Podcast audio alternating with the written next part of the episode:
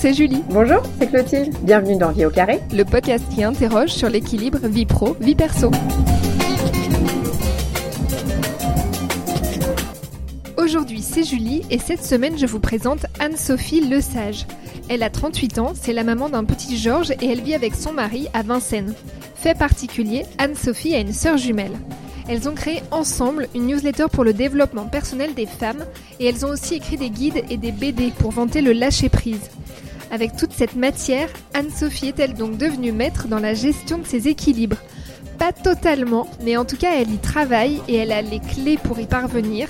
Elle nous confiera d'ailleurs certaines de ses astuces. Je vous laisse à présent découvrir la pétillante Anne-Sophie. Bonne écoute Bonjour Anne-Sophie. Bonjour. Merci beaucoup d'être euh, au micro de Vie au carré. Avec grand plaisir. On va commencer par la question rituelle de Vie au carré. Sur une échelle de 1 à 10, 17 ans la meilleure note, comment vous évaluez aujourd'hui, vous, votre équilibre vie pro, vie perso? Il y a la note Covid et avant Covid et après Covid. Comme ça, c'est vrai qu'on dirait 7, 7 euh, sur 10 parce que... Euh, ça, on sait après Covid ou... Euh? Alors 7 sur 10 là, à ce jour, parce que c'est vrai que... On en parlait avec, avec mon mari il y a quelques jours et c'est vrai que pour nous, ça a été un déclic comme je pense beaucoup de monde. Enfin, lui, il rentrait tard le soir, il voyait mon fils une demi-heure, moi je gérais, mais plus en mode de la maman logistique, le, le tunnel bain-douche, un peu sous pression, etc. Et c'est vrai que là, il y a plus de temps à 3 il y a plus de, temps de qualité entre guillemets donc voilà, aujourd'hui c'est vrai que maintenant on sait que ça, fait partie de nos priorités, là où avant vraiment on était euh, dans le jus du quotidien sans se poser de questions, à se demander euh, si on s'était vu, si on s'était posé des questions sur la journée, etc. Il y a eu un petit déclic quand même. Après, de base, ça a toujours été une question importante pour nous. On est deux indépendants avec mon mari, donc il y a toujours une place quand même importante euh, sur cette place de la vie de famille dans, dans notre quotidien. D'accord. Comme vous me le disiez, il y a cette cellule à trois il y a aussi votre sœur jumelle. J'ai l'impression que la famille, c'est quelque chose qui est très très structurant dans vos équilibres. Oui, c'est dur à cacher. non, j'ai toujours été très famille. Enfin, je suis d'une fratrie, on est quatre frères et sœurs. Mes parents habitent approximativement à 500 mètres de chez moi. Moi, ça a toujours été un, noyau. Enfin voilà, c'est un pilier euh, de, de, base.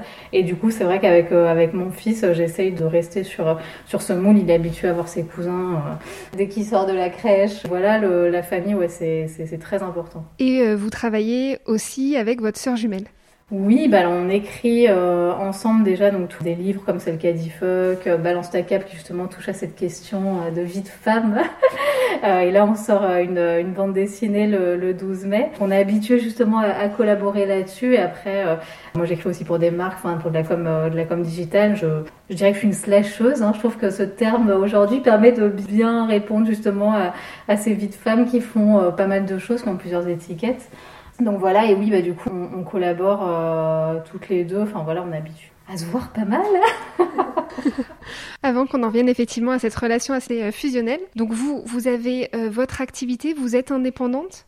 Oui, alors en fait, enfin, je, fais de la, de la, communication pour des marques, donc j'écris, mais aussi, enfin, comme, comme pour les romans, dans le secteur du développement personnel, du bien-être, etc. En fait, je prête ma plume juste pour faire du, du contenu. Du coup, c'est cet équilibre entre justement bah, le, la collaboration avec des marques et par contre à des moments des temps forts d'écriture, de projets euh, éditoriaux euh, bah, qui font euh, mon, mon, petit quotidien.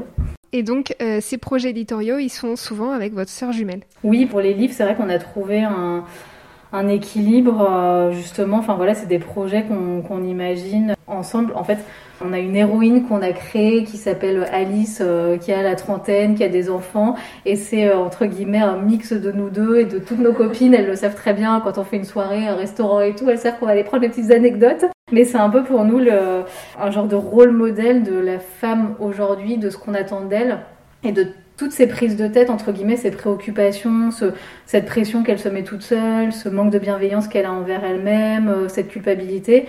Et c'est ce personnage féminin, justement, qu'on raconte, enfin, les pensées qui la traversent, euh, qu'on raconte dans, nos livres, euh, et qui, pour nous, était déjà un terrain défouloir en se disant, bon, bah, pour nous, c'était un peu curatif d'écrire tout ça. Et quand on a sorti bah, le, le, premier qui était celle qui a dit fuck, on a reçu énormément de messages de lectrices en disant mais c'est dingue, Alice c'est moi, euh, euh, moi aussi je me prends beaucoup trop la tête, je suis la première à m'empêcher d'avancer, euh, je me mets la pression, etc. Et du coup, bah, de là, en effet, on met ce, personnage en situation, mais dans des situations qu'on a toutes vécues en tant que femme. On, est au travail, le téléphone sonne, il faut aller chercher notre enfant parce qu'il faut aller ramener un doudou, et en même temps, on est en pleine réunion. Qu'est-ce qu'on fait? Et voilà, donc c'est un peu tout ce côté-là qu'on essaye de, raconter, et surtout, enfin, pour nous, l'idée, c'est de déculpabiliser au maximum justement les, les femmes en disant en fait, vous n'êtes pas seules, on vit toutes la même chose. Ça vous est venu comment cette idée de, travailler le thème du développement personnel? Alors c'est très rigolo parce qu'on en parlait justement avec Fanny. Euh, Fanny, votre soeur jumelle. Voilà, oui, pardon, Fanny. Assez jeune, on avait eu cette idée de se dire tiens, ce serait rigolo que les femmes, chaque début de semaine, reçoivent un petit billet euh, d'humeur et d'humour parce que nous, on traite les sujets toujours sous couvert de légèreté parce que c'est aussi notre euh, marque de fabrique et on estime, euh, c'est notre philosophie que, que l'humour a une place dans le quotidien, en tout cas que ça permet de l'alléger. Du coup, ça fait combien de temps? Ça doit faire 5 euh, ans que la newsletter, donc c'est Olimi, qu'on l'a créée. On l'a lancé un peu comme ça en se disant, c'était aussi un peu pour nous, hein, c'est parti d'une démarche un peu égoïste en se disant, bon bah, on a envie, voilà, même nous dans notre quotidien, de trouver des pistes. Donc on est allé interviewer des coachs, euh, des experts sur des sujets, des femmes inspirantes qu'on avait envie de, percer à jour, enfin voilà, d'avoir leurs petits conseils euh, au quotidien. Et puis donc est partie euh, cette newsletter. De là, un premier éditeur nous a contacté pour faire un petit guide pratique justement de défis du quotidien. De là, l'aventure éditoriale est née avec le premier roman. Et pour nous, c'était important de chercher, comme tout le monde, un métier qui a du sens. Mais c'est vrai que là, je pense qu'il y avait une une marque, enfin un ADN en nous. Alors pour le coup, on parle beaucoup de notre maman, nous justement dans tout ce qu'on fait, parce qu'elle est très présente en fait dans tout ce qui est. On se rend compte aujourd'hui, un jour on a, on a 38 ans, mais pendant des années dans notre jeunesse, elle nous a dit de justement, enfin l'aspect euh, gratitude, euh, d'avoir conscience de toute la chance qu'on a, l'importance d'être bien encadré, enfin de toutes ces petites choses qui font le quotidien elle a semé des, graines pendant toute notre jeunesse et je crois que c'est juste 20 euh, ans plus tard qu'on s'est réveillé en se disant on a été construite nous euh, là-dessus, sur ces idées, sur ces valeurs qu'on avait les cartes en main en tant que femme pour être épanouie.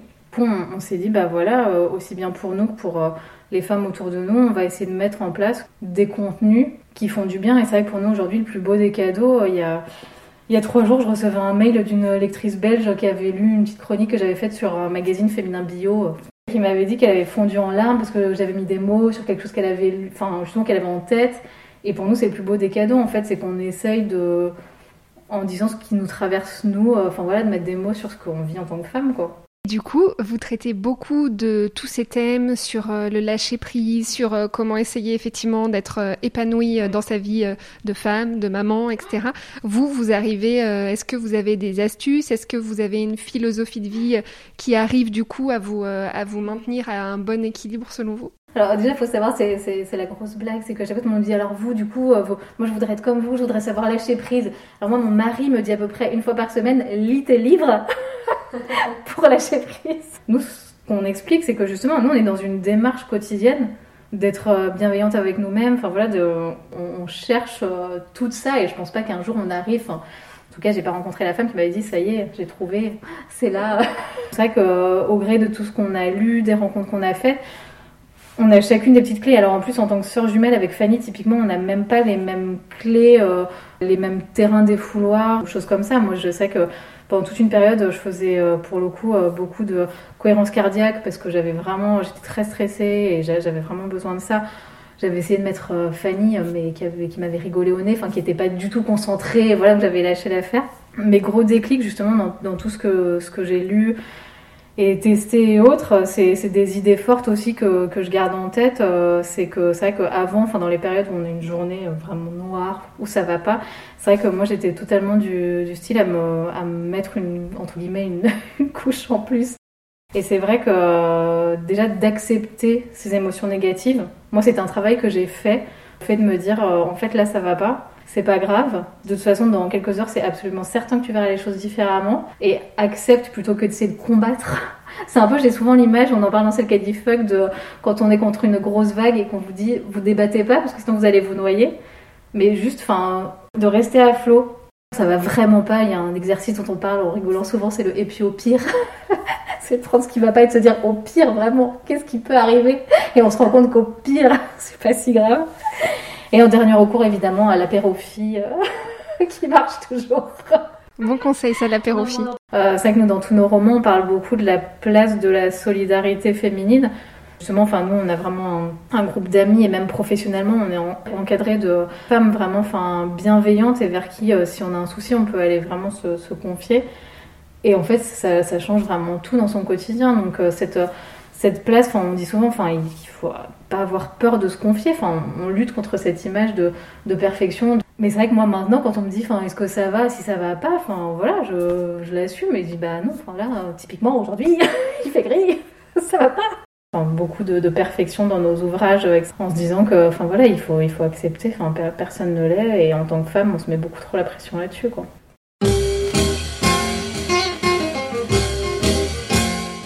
Souvent on et nous, vous parlez beaucoup de votre sœur. C'est une sœur jumelle comme vous nous l'avez dit. Il y a une relation du coup euh, très particulière, je suppose. On s'entend bien. Après, enfin, j'ai une autre sœur, j'ai un grand frère. Enfin voilà, euh, de toute façon on est on est tous proches, mais euh, je pense que c'est plus du fait que on a le même âge, on a alors on n'a pas vraiment les mêmes vies parce qu'elle a trois enfants en bas âge. J'en ai qu'un, donc elle est un peu plus dans le cœur de l'action. C'est plus qu'on a envie, je crois, toutes les deux, euh, depuis longtemps, de se dire que justement, euh, professionnellement, personnellement, euh, il y avait des choses à faire pour justement être, être bien épanoui et qu'on on partage ses idées et en ça, oui, du coup, bah, on, est proche et on, partage pas mal de choses. que là, typiquement, on est encore plus sur des, on est sur des prises de parole dédié au bien-être des femmes et quand on est euh, justement sur ce type de projet forcément ça, ça rapproche et ça pousse à la confidence à la enfin voilà c'est important pour nous donc plutôt effectivement euh, il y a votre sœur jumelle et il y a aussi cet aspect de sororité qui est assez important mais complètement oui non non qui pour le coup euh, enfin nous on l'a découvert. Peut-être encore plus j'allais dire depuis qu'on est maman parce que je pense que enfin moi je me rends compte quand j'ai eu mon fils que j'étais pas du tout préparée enfin qui on ne dit rien de ce qui va se passer. Et moi, justement, je me rappelle être allée voir mes deux sœurs pour le coup. Après, je me disais, mais en fait, on ne sait pas du tout dans quoi on met les pieds. Et par contre, à ce moment-là, pour le coup, et moi, je sais que mes sœurs et mes meilleures amies sont venues me voir en me disant, euh, là, tu vas voir ça, tu vas pleurer sous ta douche, tu vas machin.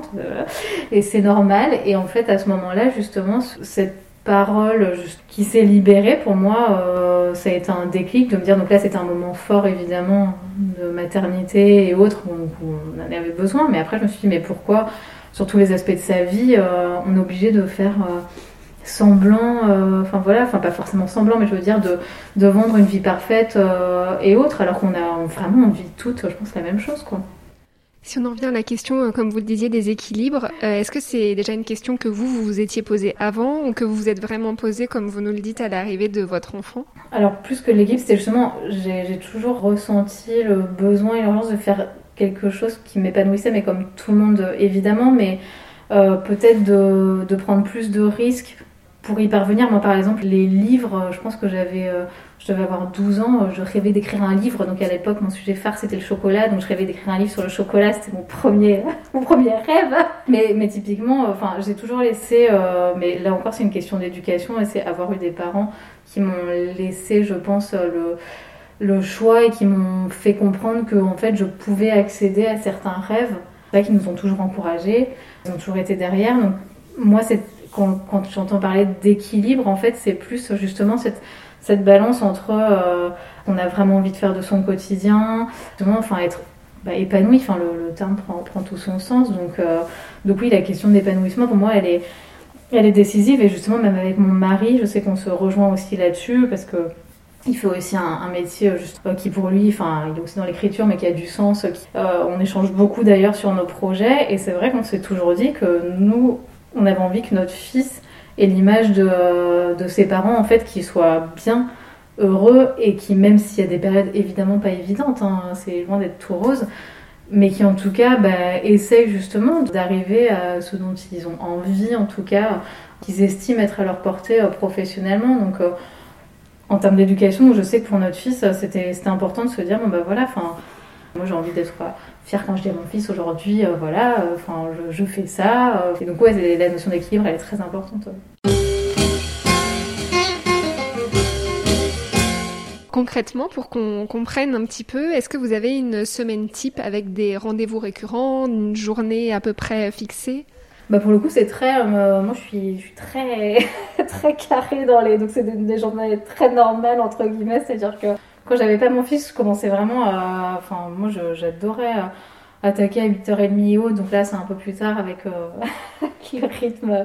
Mais je commence à, travailler euh, à 9h. Alors pour le coup en termes d'équipe vie pro, vie perso, moi je vais le chercher euh, quasi systématiquement à 17h, 17h30. Enfin voilà, c'est important. Enfin on a le temps sur la semaine de... Donc là il est encore à la crèche, mais je veux dire on, a ce temps ensemble qui aujourd'hui en effet quand on parlait de de notes de vie pro, vie perso avant, bah avant, c'est vrai que c'était euh, plus un temps où moi je m'occupais de lui et mon mari rentrait un petit peu plus tard.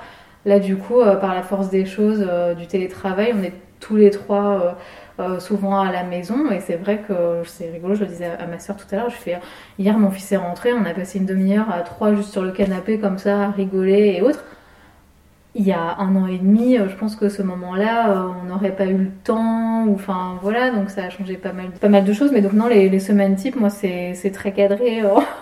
J'essaie de m'organiser entre les différentes missions, ça va dépendre si en effet on est sur un, manuscrit ou si c'est plus des, livrables pour des clients et autres. Mais non, c'est une semaine classique et après moi j'ai des, des petits temps pour le coup dont j'ai besoin, des petits exutoires, pareil qui ont émergé avec le, le premier confinement. À 17h30, concrètement, la journée de travail, elle est terminée pour vous? Oui, alors ça m'arrive de reprendre évidemment euh, mon ordinateur ou mon téléphone. Euh, euh, parce que maintenant, en effet, la communication, c'est un texto, un WhatsApp. donc évidemment, non, il y, y, a des échanges qui suivent. Clairement, sauf urgence, moi j'essaye d'éviter. Enfin après, voilà, c'est le temps avec mon fils et puis, et puis voilà. Ok. Est-ce qu'il y a des, euh, des principes euh, que vous vous êtes fixés? Est-ce qu'il y a au contraire des moments sanctuarisés, euh, le week-end, des, des, moments forts ou importants pour vous? Ben, enfin là moi très en termes d'équilibre moi pour pour tenir dans ces périodes un peu chargées émotionnellement de fatigue de pour le coup moi vraiment j'ai mes créneaux de de course, enfin de running. J'en ai besoin. Euh, c'est sur ma semaine, euh, j'ai deux ou trois euh, temps comme ça de sport où c'est cadré. mon mari et mon fils savent, c'est ça on n'y touche pas et, voilà. D'accord. C'est des ces moments pour vous, c'est quelque chose de, récent que vous vous êtes fixé? Alors pour le coup, mais ça a complètement démarré avec le premier confinement, hein. cette notion d'urgence, d'avoir besoin de, s'aérer. Donc non, j'ai vraiment repris moi la, la, course avec le premier confinement et, aujourd'hui un, terrain défouloir. Et je sais qu'avec le, running, euh, bah, pour moi, en fait, c'est vraiment un moment où je vais avoir mes idées noires. Je vais courir, je vais avoir ma musique à fond. je vais tout lâcher pendant 45 minutes et je vais rentrer et c'est hallucinant le, bienfait que ça me fait aujourd'hui. Donc du coup, ça fait, euh, ça fait plus d'un an et là, je, je lâcherai pour rien D'accord, donc c'est un exutoire précieux. Ah complètement, ouais, ouais. Non, puis justement, mon, mari et mon fils euh, le savent aussi. c'est important. Je reviens, je suis beaucoup plus sympa. D'accord. Avec votre mari, euh, vous arrivez à avoir toujours une complicité amoureuse? Eh ben, on essaye comme tout le monde. C'est sûr que le télétravail a mis, euh, enfin, mis à mal. Enfin voilà, c'est sûr qu'il y a une proximité. Enfin, du coup, tout est tout est mélangé. Euh, donc, en toute transparence, enfin, on a eu, comme tout le monde, hein, enfin, des périodes où on était euh, fatigué ou euh, ça s'arrêtait à la série Netflix euh, le soir. la fatigue, en plus, nous on a un fils qui dort pas, donc ça a remis un petit peu de, de piment dans, le quotidien. Mais c'est vrai que la force, je pense, qu'on a, c'est qu'on communique beaucoup sur enfin, ce qu'on fait l'un et l'autre. Moi, je sais que dès que j'ai un manuscrit et autres, enfin, je vais l'interroger 50 fois sur, euh, parce qu'aussi c'est proche de son métier. Il va m'aider, il va m'écouter. Ça nous permet de, continuer justement à communiquer. Alors, je sais pas si on peut parler de, c'est loin du côté amoureux, etc. Là, en effet, il nous manque les restos à deux sur lesquels on, là, on n'arrive pas à trouver ce petit temps euh, qu'on prenait avant. Enfin, si, on va se faire un déjeuner et tout, mais oui, on rêve de retrouver le, Là, pour l'instant, effectivement, c'est plutôt euh, la partie team, mais en tout cas, il y a toujours une complicité. C'est bah, sûr que le, côté euh, complicité euh, professionnelle booste la complicité personnelle, je pense, qu'on a. Enfin, on s'est toujours construit un peu, un peu là-dessus, et, et c'est super important, enfin, aujourd'hui, en termes d'équilibre pour nous, oui.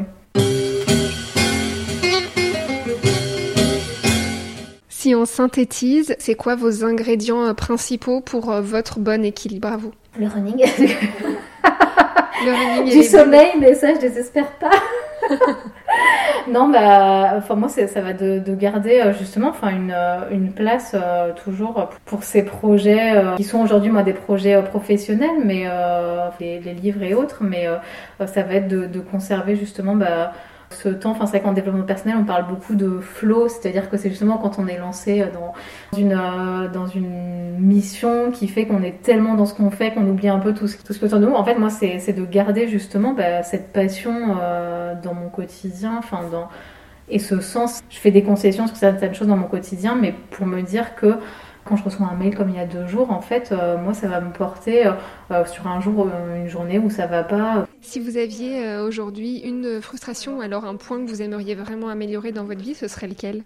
Non, comme ça, moi, je dirais le sommeil, mais non, je rigole, mais c'est un vrai. Alors, pareil, dans les sujets dans lesquels on parle très peu, je trouve, aux, mamans, aux papas et tout. Mais parce que moi, ça, ça fait deux ans que c'est une actualité. Enfin, justement, les gens qui me connaissent savent que j'en parle beaucoup, mais c'est vrai que euh, le manque de sommeil quand on a un enfant, justement, euh, qui, qui le trouve pas, et on parlait de culpabilité, de parfois se dire, en fait, on a fait quelque chose qu'on a fait, on a raté le coche, on n'a pas eu le mode d'emploi, etc. Non, dormir un peu, mais euh, non, non, à part ça, je. D'accord, donc trouver le sommeil et faire trouver le sommeil du coup. c'est déjà formidable.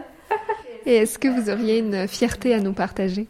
Ça reste pour l'instant justement enfin, de, de, prendre ce temps euh, dans, dans ma vie actuellement euh, pour ces projets d'écriture. Euh, parce que vraiment moi c'était un rêve, je parlais ce sera du petit guide de chocolat, mais j'ai vraiment cette image de moi petite à me dire je vais écrire un livre.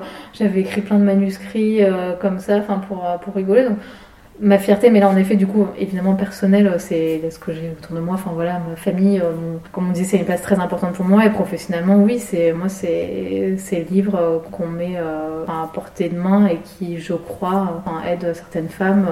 c'est le plus beau des cadeaux, en tout cas aujourd'hui. On va passer aux quatre questions express pour une vie au carré.